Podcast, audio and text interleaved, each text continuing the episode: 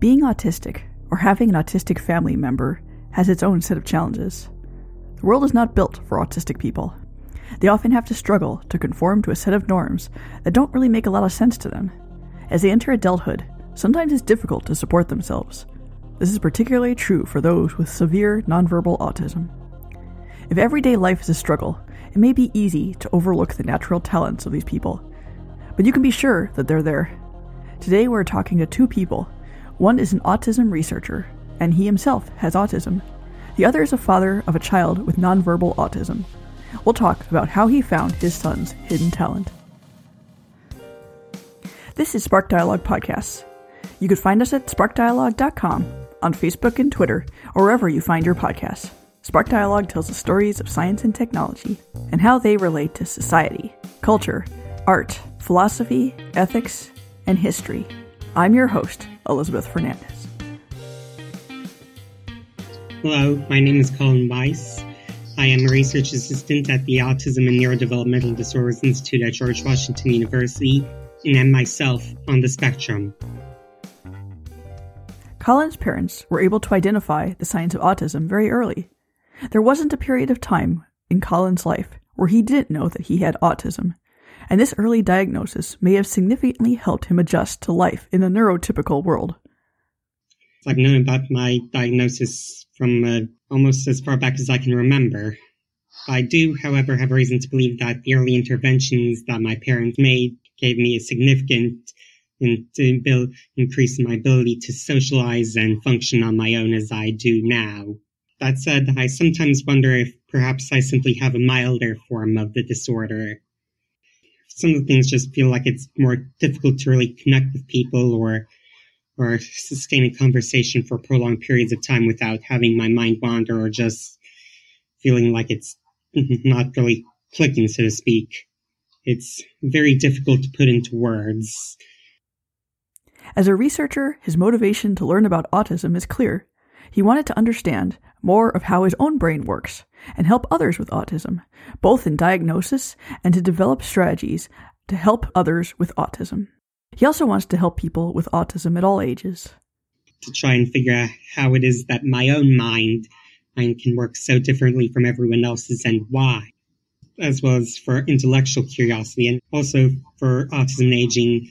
And that's a major issue that at the majority of autism research, which is geared towards children, infants, and toddlers, most likely in to help help with the early intervention.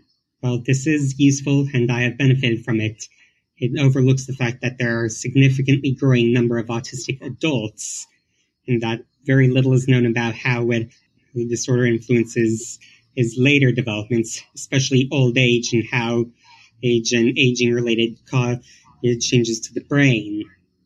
And perhaps in the future, help inform policy to ensure that the support systems people like me need will be there long after the point, long after, say, their parents are no longer able to take care of them, for example. One of the areas of research that Colin is involved in is how children with and without autism act differently. Some of these differences can be seen in the toddler stage, or even as infants. For example, children with autism respond differently than a neurotypical child would to various stimuli.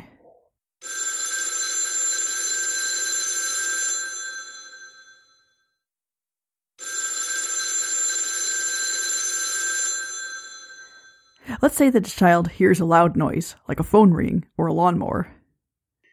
The general theory is that people on the spectrum don't get used to such stimuli so quickly. So, for example, consider a loud noise.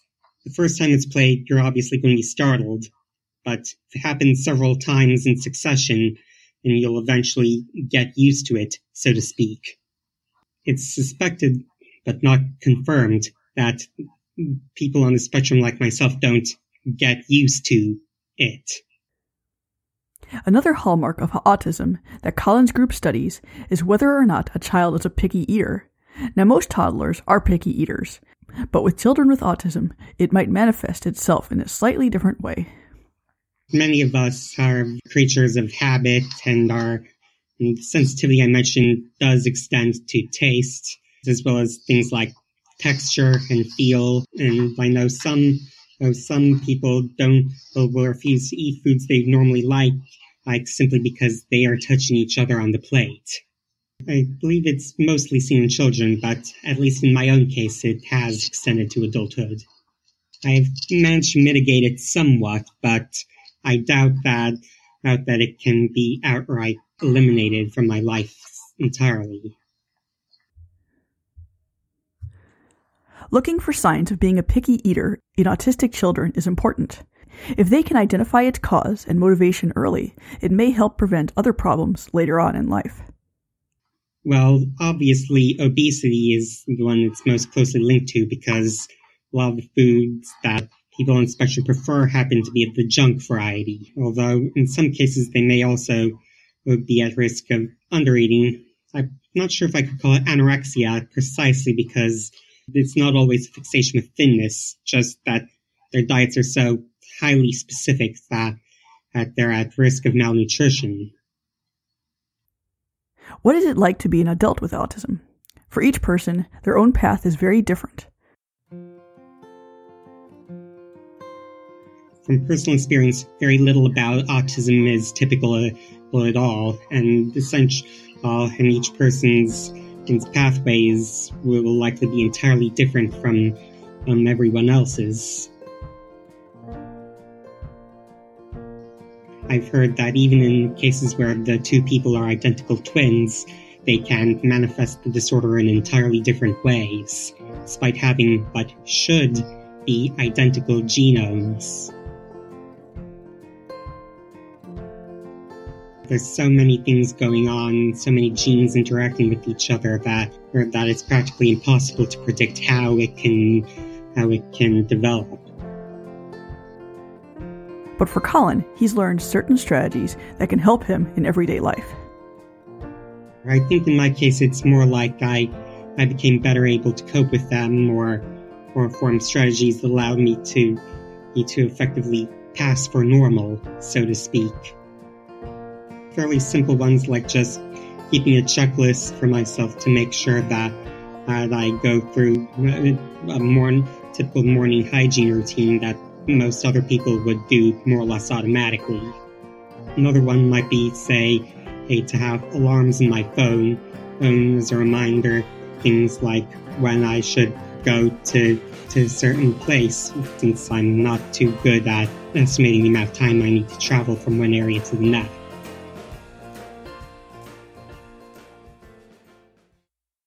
Hi, I'm Harish Bikmal. I'm the founder of uh, a social enterprise for people on the spectrum. Harish also has his own story when it comes to autism. Harish and his wife noticed the signs of autism in their second son, Himal. Himal's story, however, is very different than Colin's. He has a version of severe nonverbal autism. So, my son is currently 17, and his name is Himal.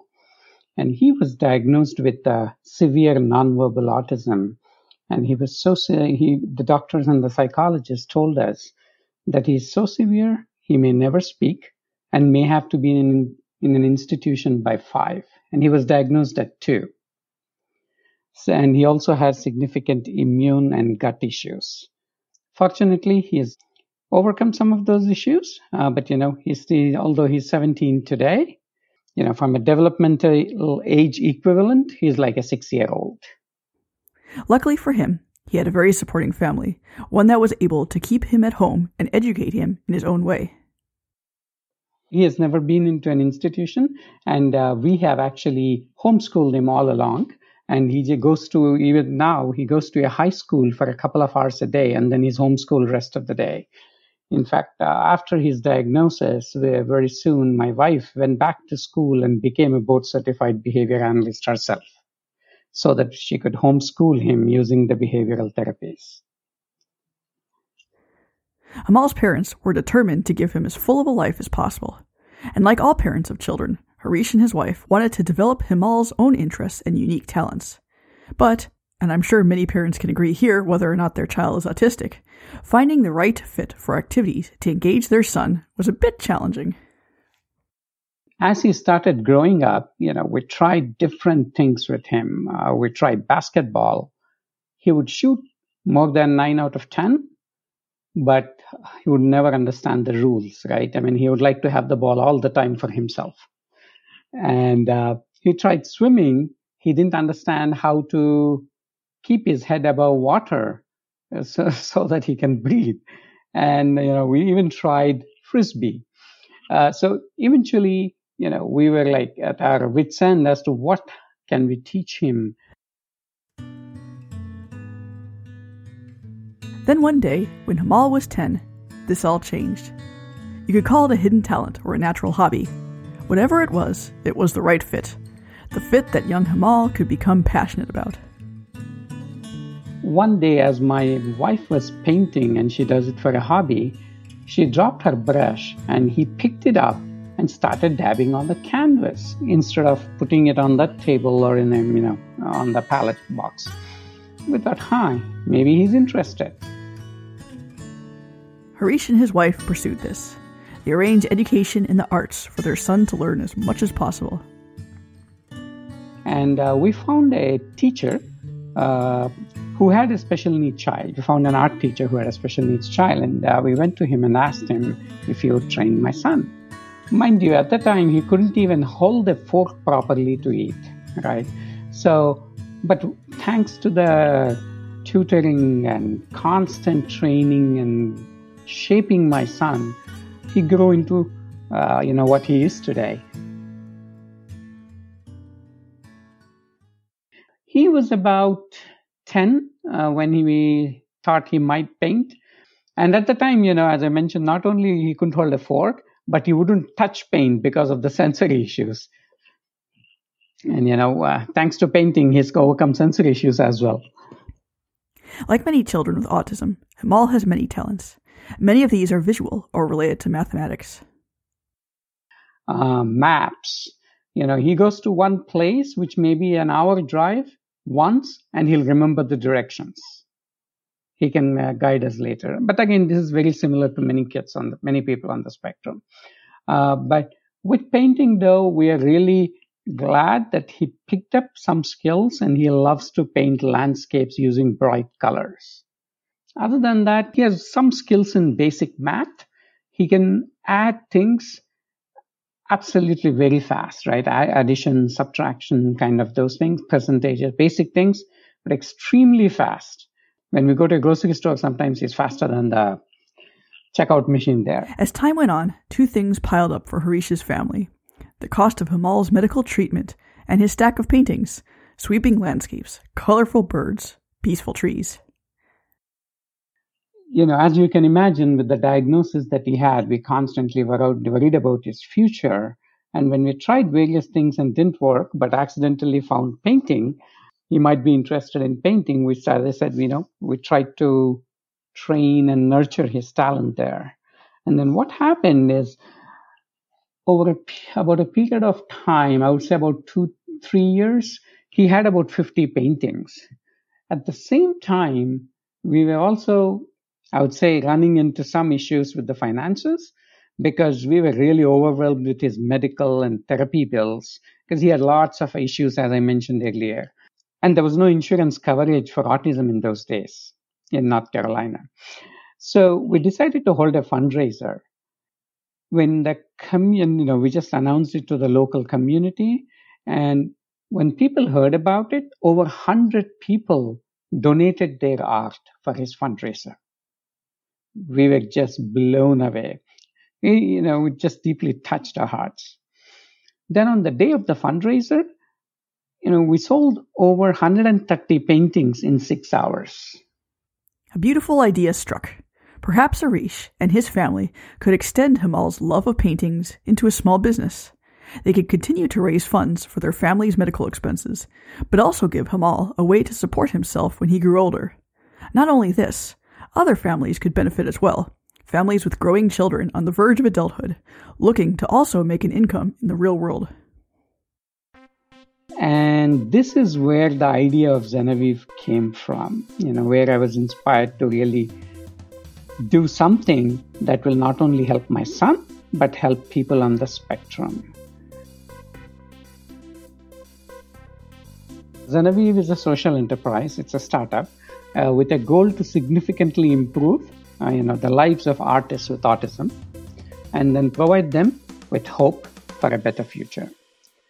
Um, in doing so, we hope to change the way the world perceives people on the autism spectrum. You know, generally they look at them as people with lots of challenges and struggles and deficits. I'd love to change it to people with unique talents and strengths.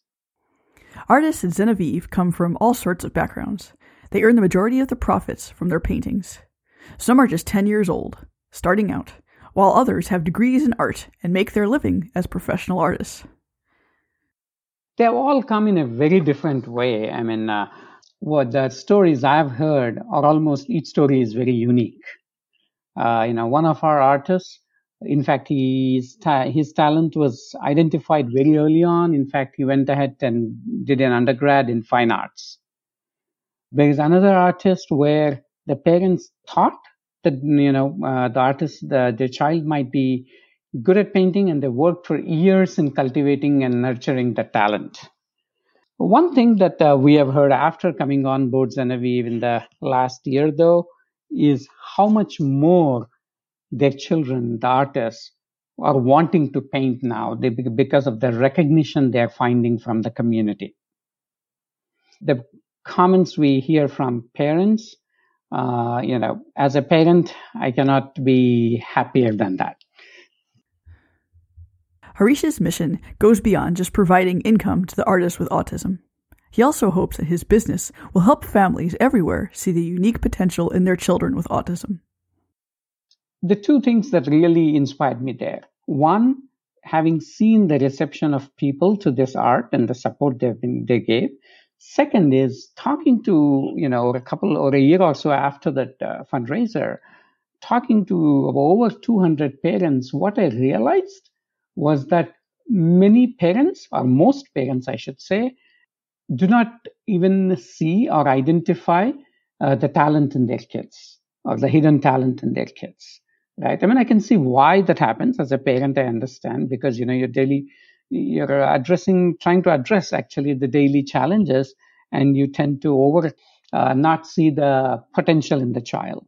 Based on that, I realized okay, there is this market reception and there is this hidden potential you know if we could inspire these parents to nurture identify the talent and nurture it well there is a, some hope for their future i mean uh, with our son with his paintings and when people really appreciate it or uh, praise him his confidence is through the roof i mean from a child who wouldn't not even look at anybody, anybody's anybody's eyes or face now if somebody praises his art he's looking straight into their face and with a smile on his face, and you know, which is priceless for us as his parents. So these are some of the things that have motivated me uh, to start Xenevieve, and you know, hopefully we can uh, change many lives with that. Look, you know, one thing I always believed is what Temple Grandin uh, said that you know, autism is not a deficit or anything. People with autism are not less than anyone, but they're just different right? And what I would recommend to the parents is have that most confidence in them, believe in them, and most importantly, look beyond the daily struggles into what might be their interests, potential passion, you know, potential passions, because they may or may not be able to communicate. And most parents will have some hunch of the other. So start trying to nurture using that hunch as a starting point. point and you know if not one move on to the second another one and eventually you know you they will probably find uh, a talent and you know what we have seen is one in five or six of these individuals have some talent and mostly in visual arts and now there is enough research to say that one in five or six are uh, you know do have some, some good talent so for these parents don't lose hope rather just keep working at it and they probably will be pleasantly surprised. It isn't just about art. It's about looking at the person, looking at their uniqueness, their beauty, their potential.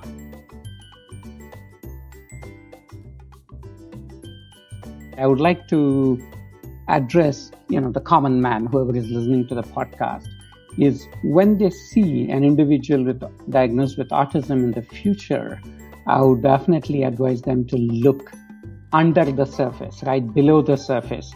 Go beyond what is being just said or what is being obvious.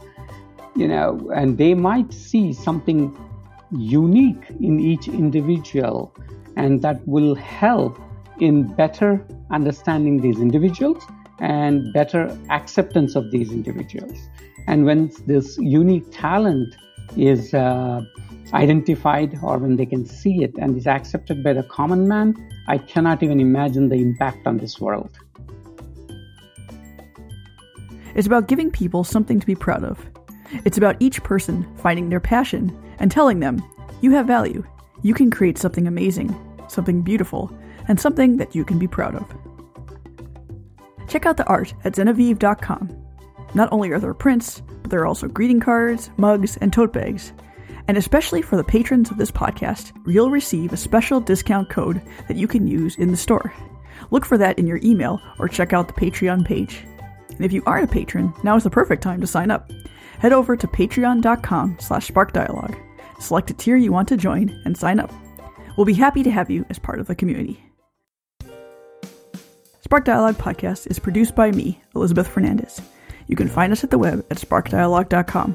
Thanks for joining us, and see us in two weeks for another episode. Some of the background music you hear is produced by me. Others are clips from Depart by Analog by Nature, Once Tomorrow by Josh Woodward, Serenity by Jason Shaw, Phased at Pod Summit, and Glitter Blast by Kevin MacLeod. More information about these songs can be found in the show notes at sparkdialogue.com.